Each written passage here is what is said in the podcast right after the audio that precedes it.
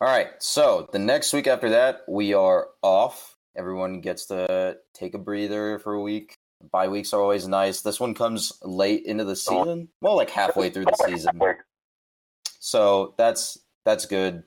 Um, and then the following week, Tecmo Bowl is back on Thursday nights. We play Virginia Tech in Blacksburg. I think that's an 8 p.m. kickoff versus Virginia Tech. Let's see. Well, the notes I got here, there's been some weirdness with quarterback Josh Jackson's eligibility. They've had their own sort of scandals on both sides of the ball. They've lost players to the draft and also suspensions. Thursday night Tecmo games, Tecmo Bowl games are also spooky. So, uh, prediction and why? Fuente has come into each of the last two years favored, uh, yet Tech has pulled out the win in each of the last two. We've won three of the last four. History doesn't determine the future, but it's definitely on our side. I think Paul Johnson has seen a lot of a lot of this defensive scheme before, and I think that uh, that Blacksburg is scary. So I'm pretty split down the middle on this one, to be honest. Like I said, my gut is never to call a loss, but if there's if there's a game we're gonna lose on the road Thursday night, Blacksburg, like the Hokies live live for this. That that you go on almost any quarter of the internet and Thursday night games are are their ride or die. You know, like there's there's not a much tougher atmosphere, home home field advantage, sorry, that you can pull off than Lane Stadium for Thursday night ESPN football. I think Tech Tech's gonna Tech's gonna have a tough one here, but uh, Matthew Jordan's gotten gotten it done in the past, and uh, in TaQuon I trust. Uh, there's no reason to say he can't do it again. But I think uh, Virginia Tech finally gets a chance to even the score. Um, they'll pull out a win, probably about 27 17, 27 20. Not, not too far apart, but Virginia Tech's going to defend their turf pretty darn well. So if we win, it'll be a it'll be a steal of a win. Yeah, I think you're dead on with that, especially the home field advantage part. It's just hard to win up in that environment, even though Tech did it uh, with with um, Matthew Jordan starting a couple of years ago. But uh, we there there was a lot of hope for a split second when we thought that Virginia Tech's quarterback Josh Jackson was going to be probably gone forever. And then the next talent. day it turned yeah, absolutely. And then I think the next day or two days later, we figured out that he's not gone forever and he will probably play against us this year. Womp so womp. the good news is that um, Virginia Tech finally ran out of Edmondses and uh, Fullers to play against us. Those, they have a lot of good Edmonds and Fullers. But the bad news is that for some reason they have still got a lot of Bud Foster left and it won't go away. It's incurable. Uh, and that guy just is really, really good at stopping the option with Bud whatever Foster, defense. Bud Foster's immortal. Yep. See, I'm telling you, Georgia Tech. We have the misfortune of playing in the coastal or playing against two defensive coordinators every year, who are the only two in the on earth with no aspirations of becoming a head coach, which are Bud Foster and Brent Venables at Clemson. And it's just not fair because they're the only two guys that stop the option every single time. But I think that Tech's got a shot in this game, but Clemson, or sorry, Virginia Tech is ultimately, I think, going to win it probably by about 10 points. So I'll go something like mm, 24 14 Virginia Tech.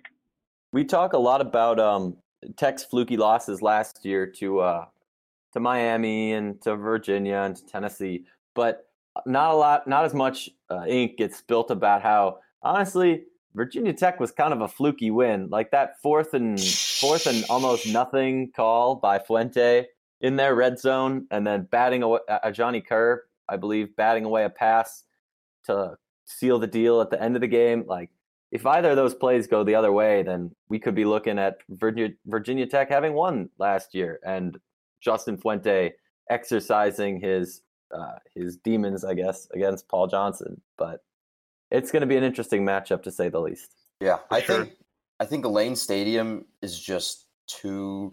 Yeah, like again, it's just so much of a home field advantage, especially on a Thursday night. Tecmo Bowl, I I want to say that Georgia Tech is they- they're just not that great on Thursday night games in the Tecmo Bowl, especially on the road.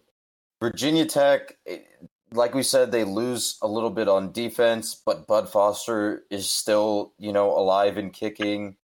at first I wanted to say this was going to be a push, but if you add in you add in the home field advantage, you add in uh, Bud Foster, which I guess I did considered and ignored before, but I, would say this is this is Virginia Tech um, by ten points.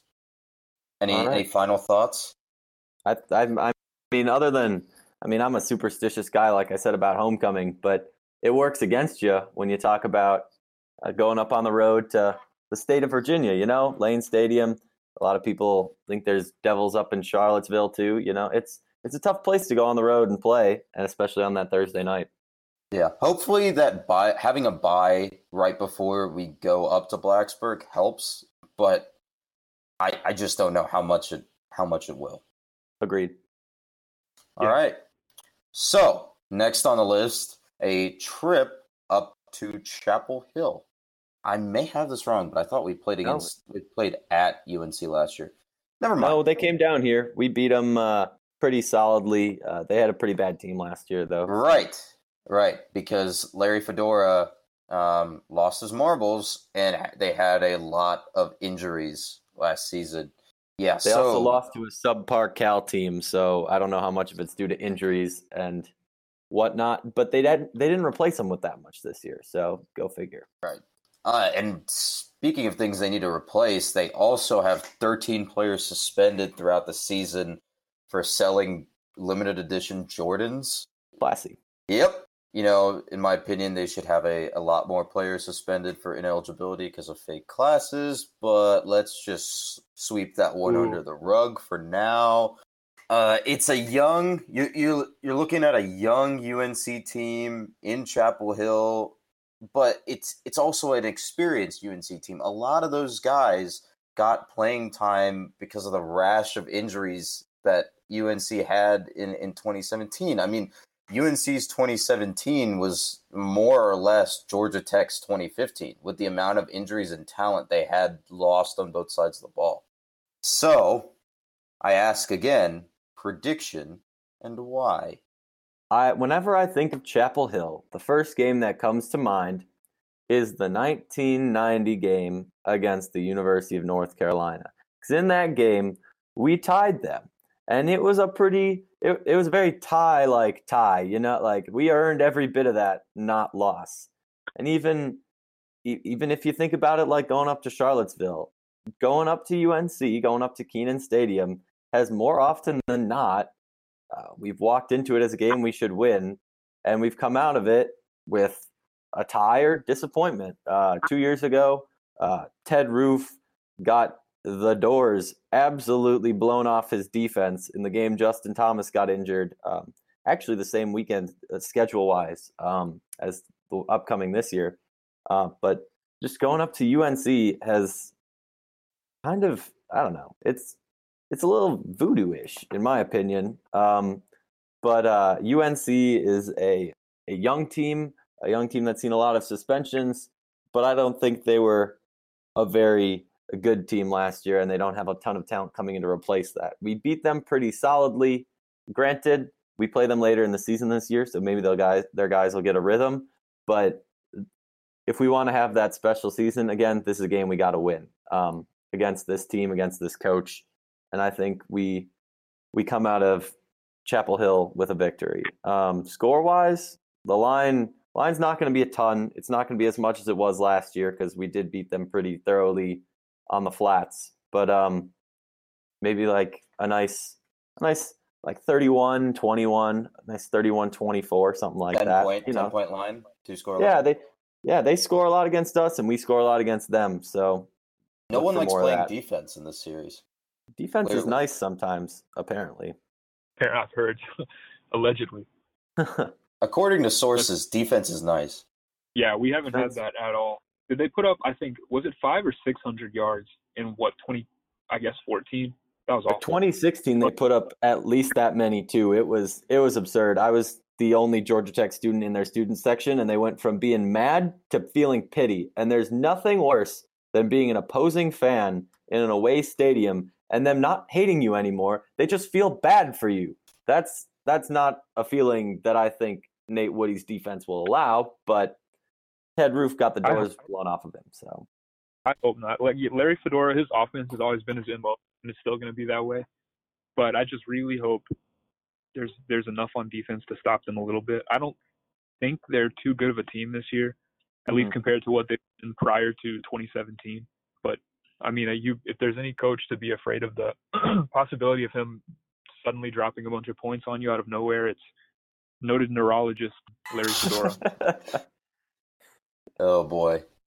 Yeah, I, I'm with y'all. I, I think this is it's not a trap game because it's not a bad opponent, but this is a surprising game because, like you said, Fedora can drop points on you at any at any time, and Roof got the doors blown off of him. So it's gonna end. It's like like Cade, you said, it's gonna end up coming down to the defense. Can Nate Woody's defense uh, match up well against Larry Fedora's offense? I think putting the line at two scores around 10 points is pretty safe. Uh, I'll probably say, I'll say 28 27 Tech. Mhm. Because I, I think it's just, it's a really good matchup. UNC, UNC and Duke are those two opponents where I'm just like, the game is going to be a toss up every time. And Yeah. I, I, I just don't think there's a clear clear favorite. Obviously, like the putting the spread at ten points is, is a safe bet, but like I, I think it's going to be well within that. Yeah, I You think went- it'll you be a little close than that. I would probably go with maybe like a 13ish point tech win just because I, I have no belief in their defense and I have slightly more belief in their offense, more their like potential than their actual physical existence is what I am afraid of of their offense. for so I sure. would go with something Right. maybe th- 30 to 20 tech or something like that. Yeah, and I, I feel you on the North Carolina and Duke just being puzzling schools. We played Duke 85 times, two more times than Clemson, and North Carolina 54. But like the, it, it's it seems like they're a completely different or surprising team every time we play them, and there's it's it's tough to get a good read even in what seems like a down year for North Carolina with the suspensions and with coming off a not so great year last year. They're they're always a team that we've sort of played close or has given us fits every once in a while, and it's very likely that it's a team that that happens again for this coming season. Yeah, and uh, Right. and it's important to note, and I, I that if you look at the two seasons recently where Tech has done really well, uh, 2014 and 2016, in 20 in both years, Tech lost to Duke and UNC. Yep. So it's maybe it, I don't know if if these two games are indicative of the rest of the season, but they're just they're just weird. Like it, there's no other way to put them. They're just like weird games in the middle of the season where it could go either way. And that and trying to call that sort of game is just very off-putting. Agreed. And Grant, we did beat Duke in 2016, but it only furthers your point. They're they're they're tough, seemingly toss-uppy type games where you know it's. uh, We've had games against UNC where it comes down to whoever has the ball last wins, and we've had games against Duke where they've blown the doors off of us, or we've gotten solid wins. You never really know what's going to happen. Right.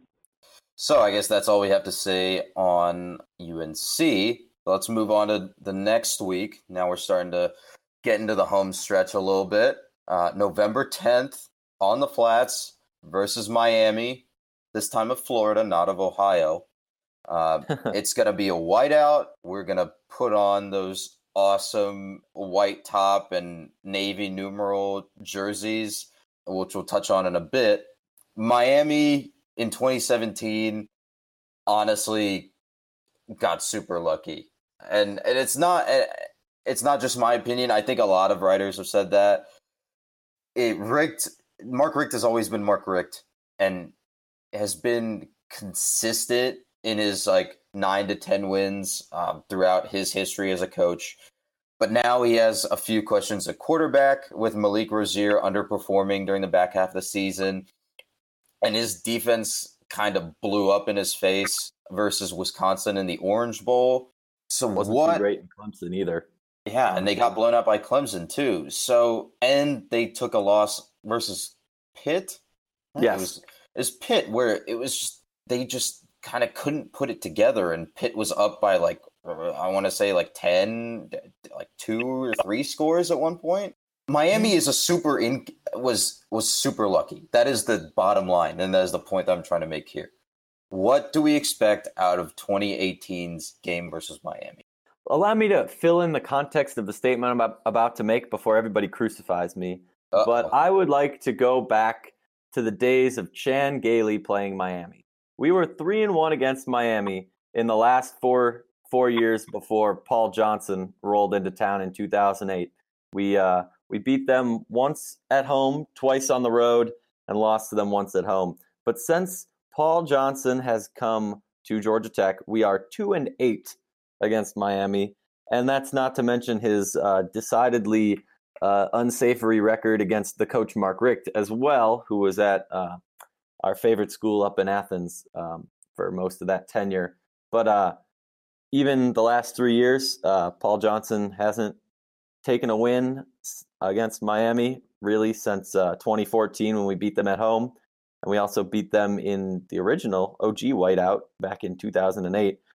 That said, I think that we played them really well last year. And I think saying that just because, oh, it's Paul Johnson playing Miami or it's Paul Johnson coaching against Mark Richt, that writes off the future prospects by just ignoring it and looking at the past. Um, we play them on the flats in a whiteout. If both of these teams are looking like we kind of feel like they're going to look, uh, we could be seeing a nice evening slot on ESPN. That's a big game. That's a that's a good time on the flats, and I think Georgia Tech to count them out just because of saying, "Oh, we're two and eight against them in the last decade" is premature. Yeah, I think that this is actually going to be probably the the closest and maybe the most fun game of the season, just from like a fan's yeah. perspective of watch, watching the game, because I think these are two really evenly matched teams. Um, I remember, I guess, two years ago when we were playing them in 2016, that the big storyline was whether or not Miami's trio of then freshman linebackers, which was Zach McCloud, Shaq Quarterman, and Michael Pinckney, would be good enough as true freshmen to stop the option, and it turns out they were. And now the bad news is that we're here two years later, and these guys are not juniors, and they're still here doing the same thing. Mm-hmm. So um, that doesn't bode particularly well. Neither does um, Mark Richt's history against Georgia Tech in the option. Um, Malik Rosier, I don't think is nearly as good a quarterback as we thought he was at one point in time. But there's no question he's always by really strong players on offense, um, especially when you're talking about guys like Travis Homer and DJ Dallas, which are the top two guys on their depth chart at running back. Um, they're just really, really good, really talented players. I think Homer might have missed a lot of the last season due to an injury, if I remember that right. But mm-hmm. if he's back in force, that's big. But ultimately, I think that Paul Johnson just can't solve them very well. And even though it's the closest and maybe the most entertaining game, I think it might end up being a Georgia Tech loss and something like 28-27 Miami. Like always, this game, the game up in Blacksburg and the Miami VPSU game are going to decide the coastal, in my opinion. Yep.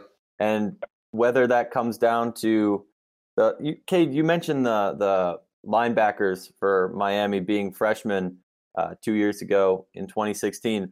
They gave Justin Thomas on back-to-back plays a hell of a time uh, with those two fumble return for oh touchdowns. And these oh. guys are bigger and better than they were then. And we respond with a TaQuon Marshall, who, granted, I do like TaQuon Marshall a lot, but that's that's a tall order. He's going to be staring some pretty some pretty big guys in the face come uh, come November. Yep, you're right about that. Last year, again, it was those two. It was two very evenly matched teams, and I think putting this as a push or a like a two point spread is is pretty good. I mean, pretty pretty safe. Yeah, that's for sure. I'd be shocked if it was a blowout either way. Yeah, and I think I, I think I'm with you, Cade. I, I think this comes down to to one point, and it's going to be 28-27. But I'll take the bounces going Tech's way this season. The literal bounces in this case because of the stupid bouncing off the. Yeah, we don't need to relive that one, but we do every day, it seems. All right. So moving on to the second to last week of the season versus our favorite school in Charlottesville, Virginia, UVA. UVA uh, is not looking too hot this year. Bronco Mendenhall is in what, like year three or, or four? And this offseason, he stated he only had, what, like 29 something ACC caliber players on his roster. I mean, it could yeah. be the case that he only has 29, but given that we didn't look so hot in the UVA game last year, I don't think we really have much to say in our defense. But yep. I, I want to say Bill Connelly projects UVA as being like a three or four win team this season. And this also has the unfortunate consequence of being slotted right in between uh, the aforementioned game versus Miami and a date in Athens with ye old Athens Community College. So, what are we thinking about UVA? First off, I decided that UVA is not my favorite school in Charlottesville, Virginia, so I Googled one to replace it. So we're going to go with the Renaissance School, a college prep high school for high ability students, which has an outstanding 5.0 rating on Google Maps. So, you know, it's got to be That good. sounds like Tech's kind of school. I, honestly, it does. Uh, so, Renaissance School, yay. But uh, the Cavaliers of Virginia, nay. Um, Ooh. we, get, we get them on the flats. Um, I don't think they're going to be too hot this year. Bronco Mendenhall, I, I'm I'm skeptical out of uh, his past performances. I think we really, really did our darndest to lose that game to them last year, and that was on the road. If we lose this game, it's the sign of the times, and I think it's going to be in conjunction with a couple other conspicuous losses on our schedule. Uh, so I think they send the Eisenhower toy drive out with a win like they did two years ago. Uh, at least I very much hope they do. But uh, yeah, no, Mendenhall's team's really thin, and uh, Tech's going to be defending the house. And we we've played very very well at home the last couple years. Um, so I think that's going to be a W by a couple scores. I just feel like at this point I've been hurt so many times by projecting big victories over UVA that I just can't do it anymore especially when I think about what Bronco Mendenhall's done versus Tech, not only at UVA because he's he's beaten us, but also when he was at BYU. Uh, we played BYU. Oh, true. Oh boy. Two times, three times, and I, I'm pretty confident we lost all those games to UVA or to BYU. Uh, I don't know a whole lot about UVA's defense for this year, but just looking over what they have coming back on offense, they've got some guys that were really, really harmful for for Tech's defense last year. Evan Butts is their tight end, who if I remember right, had a really big game. Hasise Dubois, their wide receiver, who has one of the cooler names you can find. Um, it's just their talent isn't there. Their own coach said as much, which is kind of unprecedented and, and really weird, and not probably a great idea for recruiting. but um, but the bottom line is that I just can't feel confident predicting a win against them anymore because it's just hurt us so many times in the past. So I'm gonna have to say that this is the one kind of huge soul crushing loss of the season. I hate to project that. And it's more of just the sentiment that we always lose one unexpected game and win one unexpected game than anything else. But I think there's a good chance that that's it this year and that UVA could win by something like three points, like 27 24. That's that's fair, especially looking back the last uh, 15, 16 years. Uh, we've dropped, I think we're eight and eight against them in the last 16, six and four under Paul Johnson. But you're right about those two uh, those two losses to uh, BYU, that that's Bronco Mendenhall's engineering right there. So uh, he's definitely a guy that has had Tech's number in the past. Yeah, yeah. I get Bronco Mendenhall. Uh, Bronco Mendenhall has had our number, and I, I get not doing so hot versus BYU and two losses versus or like recent losses versus UVA. But I still cannot wrap my head around losing to a possibly three win UVA team. Like, I haven't personally taken a look at UVA's schedule and like portioned it out win and loss, but Jesus, that that's a if this entire season is a wash and is ended by uh, a loss to UVA, not even considering the rivalry game the next week, but that, that's a, a coach firing level game to lose. Right. Yeah, it is. Yeah. Yeah. So, uh, but I do agree that Bronco Mendenhall and him against Georgia Tech is weird. So I'll take 27-20 Tech at home, given home, given um, what like a four point spread plus the three points for home field advantage. I don't know. Alright. Yeah, that's, That's how I'm feeling. So, moving on to the final game of the 2018 slate in Athens versus Athens Community College. Yes, I will be referring to it as Athens Community College. No, you cannot stop me. And let's let's be objective for a second.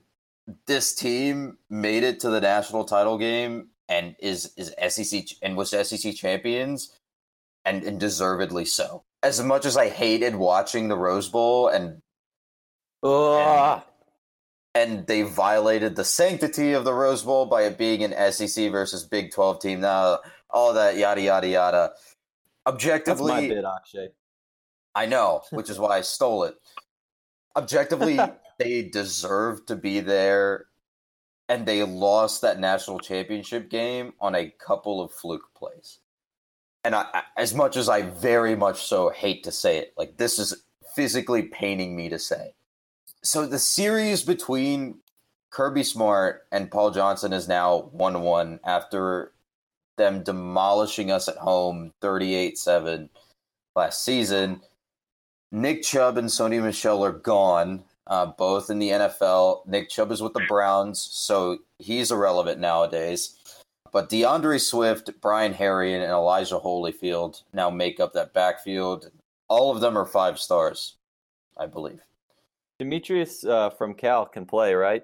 Yeah, Wide uh, receiver? yeah, I forgot to put that in my notes. Demetrius, what Robertson, Robertson? yeah. the former He's a wide five-star recruit at wide receiver, like you said, is now eligible to play with, I believe, a hardship waiver after transferring from Cal to Athens Community College to be with his uh, ailing mother.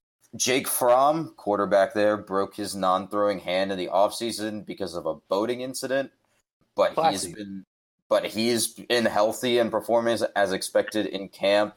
The defense is still almost entirely intact, I believe. They're just kind of going plug and play at the positions where they lost talent to the draft. I know they lost Roquan Smith to the Bears, who, Bears. who I believe may have not signed before training camp, but that's a whole other situation. all in all, Athens Community College, community college, so they may be, is still the def- prohibitive favorite in the SEC East. And if Saban didn't exist, probably the SEC too. So, for the final time today, and possibly the most painful time, prediction and why. Uh, first of all, I respect you for your commitment to calling them Athens Community College, Akshay. Uh, if you look Thank at you. my body of work here at this fine website, um, I've never once referred to uh, the school in Athens as anything resembling that. So good. That's good tradition. I like to keep that going. But Traditions um, are great. yeah, they're. Uh, I don't know anything about Georgia Tech traditions or history for that matter. But um, yeah, no. Um, this is a scary game. Uh, going up Oh, to yeah. Athens is never, never easy. Though Paul Johnson does have a three and two record up there, but they they didn't lose a lot. Kirby Smart taking over for Mark Richt didn't really miss a beat on the recruiting trail. With Eason gone up in Washington, uh, people you'd think based on him being very highly tout, uh, very highly talented player that they'd miss a beat. But even then, they've got Jake Fromm plus another great recruit, uh, warming the bench. I can't remember for the life of me what his name Justin is. Yeah, Fields. I knew it was another JF. But yeah, no. Uh, Jake from State Farm memes aside, the man is uh, not not a bad player. You know, I think that UGA might lose a little on the ground. They've been buffing up their uh, running back pictures with some Photoshop. I know that was a controversy a while back, but um, I mean, if that's what we're picking nits at, that that's like lit- that doesn't affect them on the field. That's bad. Like we're trying to find bad. Yeah, we're, trying, to find Photoshop like issues with their Photoshop seals. Like, like uh, let's cut let's cut to the chase here. We're all terrified of this game. Oh yeah, oh yeah. I get to spend money to go watch us in an opposing stadium and I have no idea what the outcome is, but I feel like whatever it is, the odds are very high. It's not going to be good for the Georgia Tech Yellow Jackets. Yeah, that this is this is the second biggest I think talent disparity, just because I think Clemson might actually beat us bad uh, worse than Georgia possibly could. Honestly, I think Georgia's not the same team they were last year. I don't think they're going to be a national title caliber team this year, just Ooh. because they lost so. Much. Even though they're returning so much, I think it was kind of a perfect storm with what they had last year. That's fair. Um, Mhm. I'm especially not a believer in Jake Fromm. He's a really good quarterback, but he's I I see him as more of a game manager than like a game changer, like they've had in the past with Aaron Murray and guys like that. Who is really his success last year? I think was a byproduct of everyone else's success around him. Like I don't think there was a quarterback on earth who wouldn't have had some success with that team, um, and with that supporting cast, kind of like Alabama and um, Jalen Hurts and different situations like that. But yeah, the I know actually you referenced earlier that they won on fluke play last year. My sources have actually confirmed that that was Mark Richt because you know when he went to Miami, he drew his, his. He became bad boy Mark Richt and like bought a Harley and got a goatee and started doing voodoo. And so like burned incense and threw darts at Kirby Smart's face on a you know poster board, and that's why they lost. Actually, it's a common misconception though. But um, but that's that's that. And yeah, I'm not. I don't want to make a score prediction because I feel bad. Yeah, can we just mutually agree to not call this game? That's fair. I don't like calling scary losses. Yeah, Yeah, well, we'll our our consensus here is just that this is this is a terrifying proposition to go into Athens, and ugh, it just scares me thinking about in August, and this game is at the end of November. Hopefully, we're at six Yeah. by then, and we're going bowling. Uh, That's all I'm gonna say. It would be nice to start another bowl streak. Oh, we could go to the Elk Grove Village Bowl. Oh my goodness, that would be Oh amazing. That's right by my Oh, house. Yeah, but the What's the- game is actually in the Bahamas, so there's that. makers wanted. They want makers. Yeah. In Shreveport, I want to go to the one in Shreveport. Who I thought in. I thought the Independence Bowl was discontinued. That's the one in Oh, Shreveport. Well, we can found a new one and go play it in Shreveport just for the sake of visiting such a wonderful place. but see all the great names like the Gasparilla, Bad Boy, Mower, or whatever that one was. Uh, it's already taken. So that is a we got to go find a good game. sponsor. That is like a a mid December. You're like on winter break, trying to find something on TV to to watch. You throw that on. Just be, you you find that on ESPN, and you throw that on purely because of the name, not because of the teams Oh, that yeah. are playing, but purely because of the name. Like what what doesn't excite you about Gasparilla Bad Boy Mowers Bowl? Sounds like quality content. Amazing, amazing bowl name. Uh, Uh, but it is it is decidedly besides the point because we are still in August and uh, football season is still yet to come, and so are the six wins to get the bowl eligibility. Now, so oh, oh no, go go, right ahead. ahead. No, no, Oh, I was I, gonna say- insist. since we got to since we had to talk about scary things like Athens Community College, that school up east, whatever. Can we talk about the fun stuff like the locker room and the video oh yes, boards yes, and the jerseys? that's where I Ah, was perfect. going next. All right, we talked about the schedule. We talked about being scared at the end of the season. Now let's talk about some happy stuff. So we got a new locker room. Looks amazing. Lots of shiny new stuff. Lots of tech in there. There's a like a mini pool in there and a sauna, and it it looks great. Like the, I that is a Power Five. Like I spent a lot of money on this type of locker room. I think it, the estimated cost was what like four point five million dollars that was donated to make it happen. Thank Yep. you, anonymous donor that donated that. Uh, and the best part about all of this is that most of the vendors and contractors were all Georgia Tech alumni. Um, and so Todd Stansbury dug up a lot of alumni, got them to buy into the project, and brought them back into the fold, which I think is like the best part about this entire renovation. It just shows to Todd that's sticking to what he's talking about. You know, he's preached it all along, bringing the alumni in, getting buy-in in the program. Doesn't matter where it comes from. It's good, good press, good investment. I like that a lot.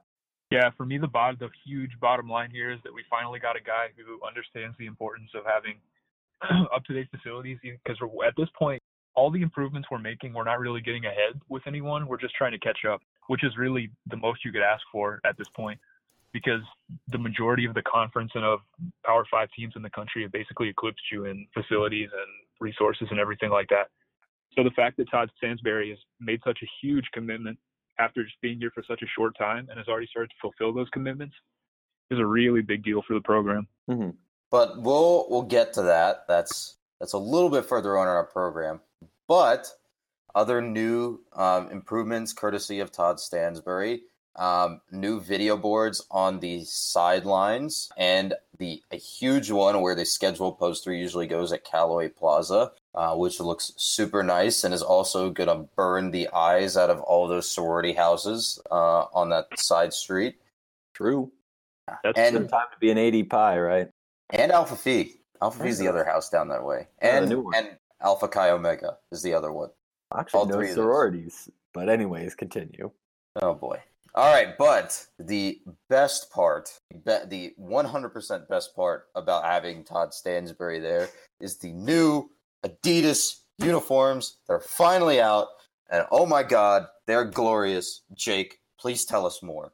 Oh, uh, yes. So we've got two out so far. Uh, we've got the home.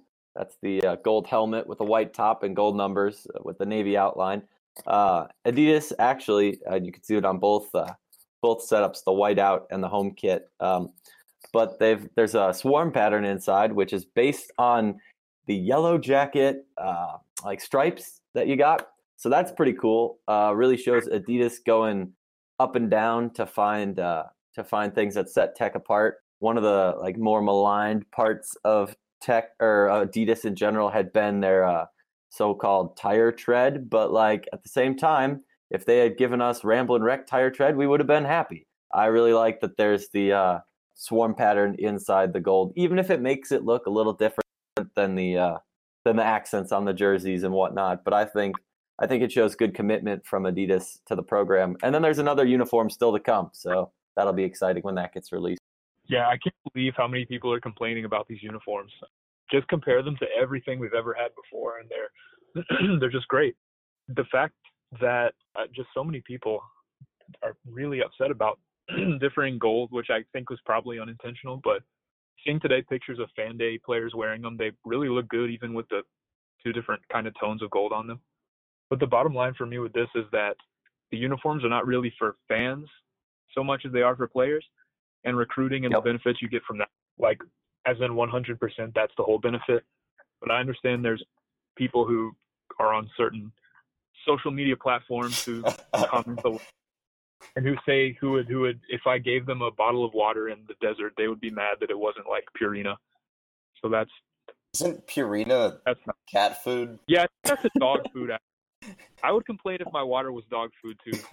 No, Close enough. Yeah.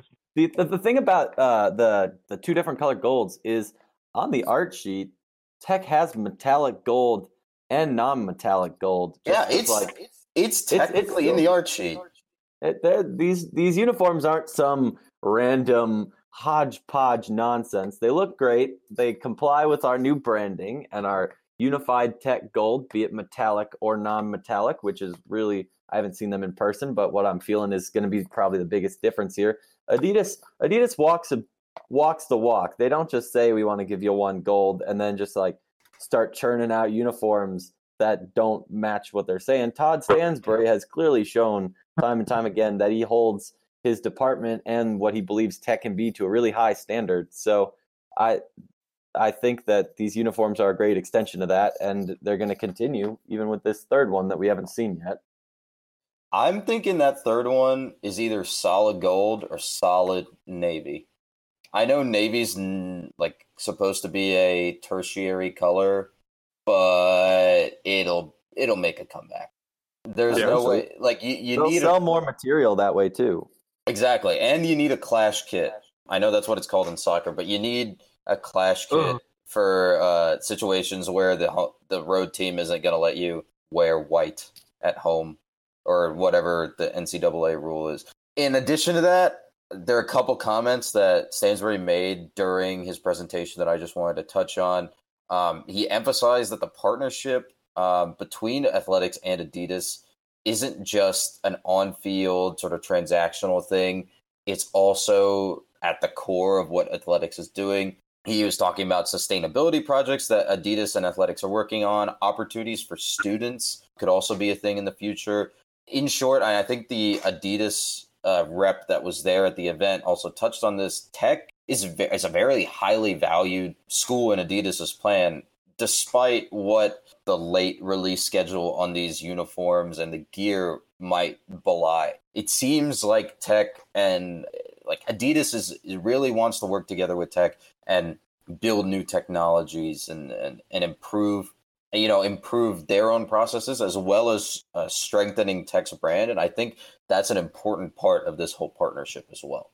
Seems like they wanted to do it right and I respect them for taking a little time to make sure it was done well like with the Roman Reigns in the release, like even little details like that, they really seem to pull it all together. They made the event something that you want to aspire to go to. Like, yeah, it kind of stinks that not everybody could just walk into the event, but hey, these people are a are uh, GTAA high level donors apparently, or young donors, and they want to create this kind of atmosphere that makes people not just looking at the program, but they want people invested in it. And it seems like Adidas uh, is really investing in tech as well. So that's really good on Todd Stansbury.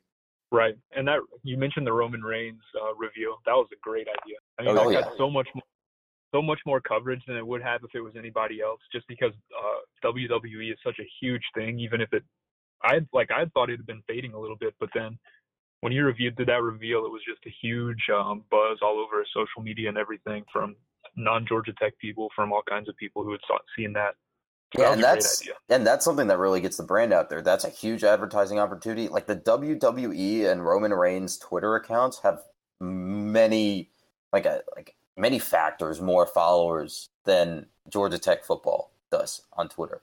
I so, mean, you saw our mentions just from the Rumble seat shoot way up from all these uh, WWE types, uh, getting some good traction on what Danny and uh, the rest of the gang on Twitter were putting it out. You know. Yeah. So I, you know, I have my personal issues with you know the the timing of the event, and and I I know our staff at from the Rumble seat has touched on this a little bit. It was on a Friday night. Uh, sometimes some people considered it a little bit of a news dump. It was a private event. It was specifically catered towards a certain demographic, like we've established. Um, Adidas gear has still kind of been hard to come by um, even though that contract has been in effect for um, basically a month and a half at this point. But I, I have to agree. I think this was done the right way, despite it taking a little long to actually execute. Sure, it was a like it was a little played out, and and we kind of grumbled our way through it. But taking the time to invite local celebrities and former alums like uh, Joe Anoa'i, who's Roman Reigns um, in real life, who uh, played with Calvin Johnson here at, at Tech, and getting buy-in from young alumni who will then become big money donors in the future with enough like sustained interest. That's also super important. I, I think, and this hits on something we're going to touch on next. Todd Stansbury has made a lot of the right moves, and I have to applaud him for that. Coming off of Mike Bobinski which seemed who seemed like he was kind of just firing darts at a wire and seeing what sticks. Like this is a very welcome new direction for the program. Agreed. So, uh, with that being said, like we're talking about, all this new stuff around the program has generated a lot of buzz, right? And and it's really energized the fan base. And like we've been saying, like you saw those Twitter mentions from WWE fans. You see like Facebook comments and Twitter Twitter posts from fans about these jerseys. Hell, the jerseys were sold out in the first like 17 hours of them being available, or something ridiculous like that. This is really kind of taking the fan base by hold, and and that's all because of athletic director Todd Stansbury. So that brings us to today's inaugural edition of the Stinger, where we uh, ask our uh, esteemed hosts a hot takes or thought provoking question. So we've had Todd Stansbury for about for almost two years now, and he's had been at the reins of the program. He's making a lot of changes. How do you think he's done so far, and what do you expect to see out of him, both in the short and the long term moving forward? Quite literally, inside and out, uh, he's reshaping the program uh, in not only his own image, but also the image of Homer Rice, who, uh, if you if you look at the trophies they give out to some great uh, great figures in sports, you got the Heisman, named after our very own John Heisman, uh, goes to the best player. You got the uh, Dodd, uh, named after our very own Bobby Dodd, which goes to the best uh, coach.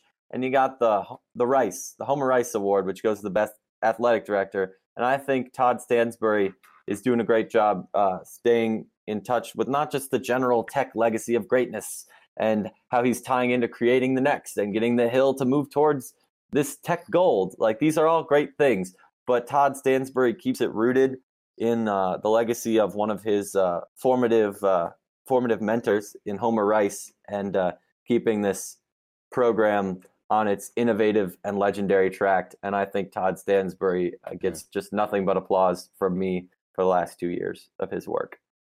Yep, I agree completely. He's been a even better higher than I thought he would be so far. Um, he's really brought this this new sense of innovation to the program that I think has really been missing for a long, long time.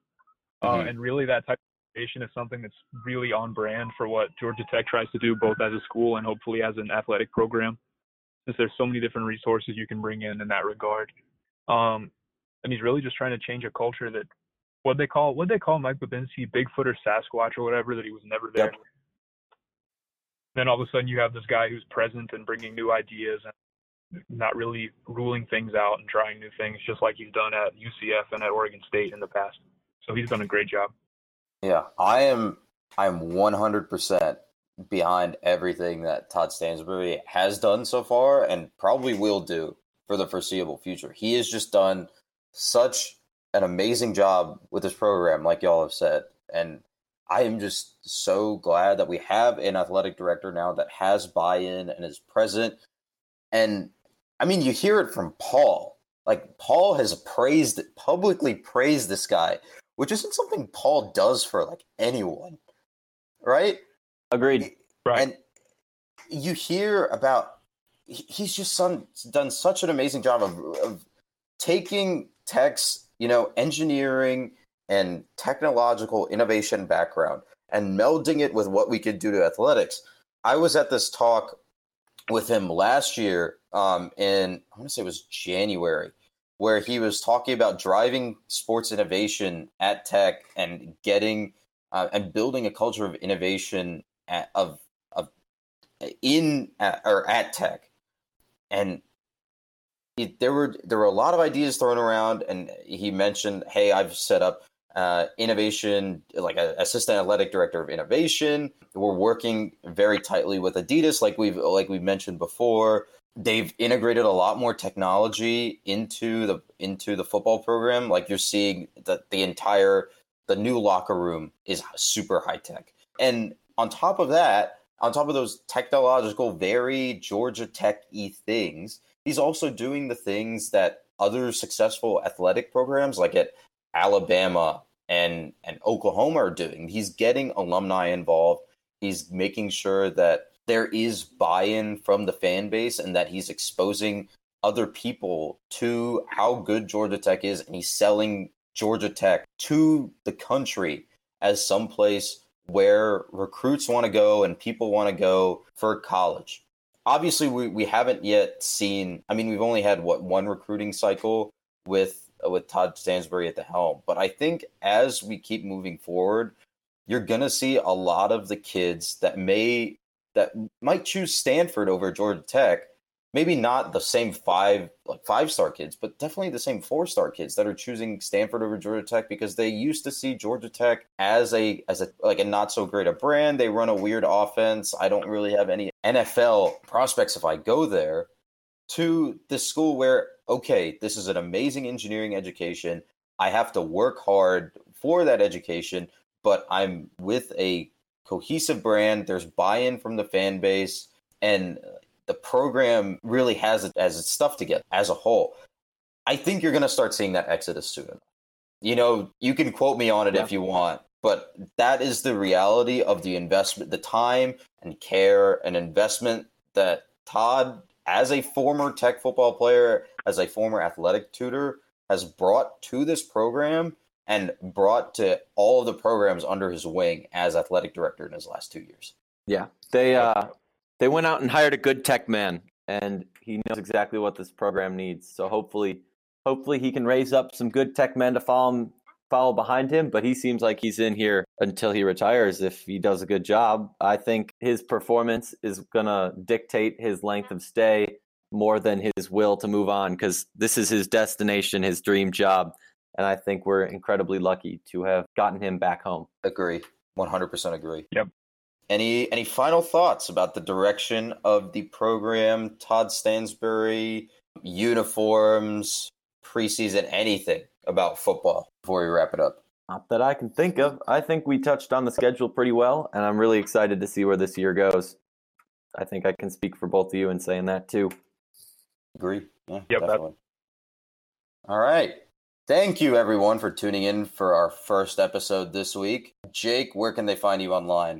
Uh, they can find me uh, blasting my articles from FTRS blog on Twitter or uh, Can of Bean. Uh, that's my personal handle, but that's usually just my articles as well. But uh, love to hear from you online and all the time. But from the Rumble seat is glad to have a great audience like y'all. So just keep us posted with your comments and your and your thoughts. And Cade, where can they find you? I think I'm uh, I'm FTRSCade on Twitter, and I guess I'm on Facebook too. If y'all want to be Facebook friends. Hey, same with me and Akshay. Wonderful. Oh yeah.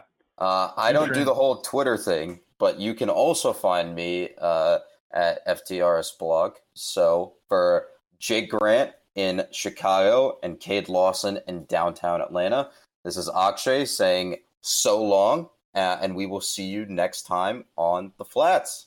Peace out.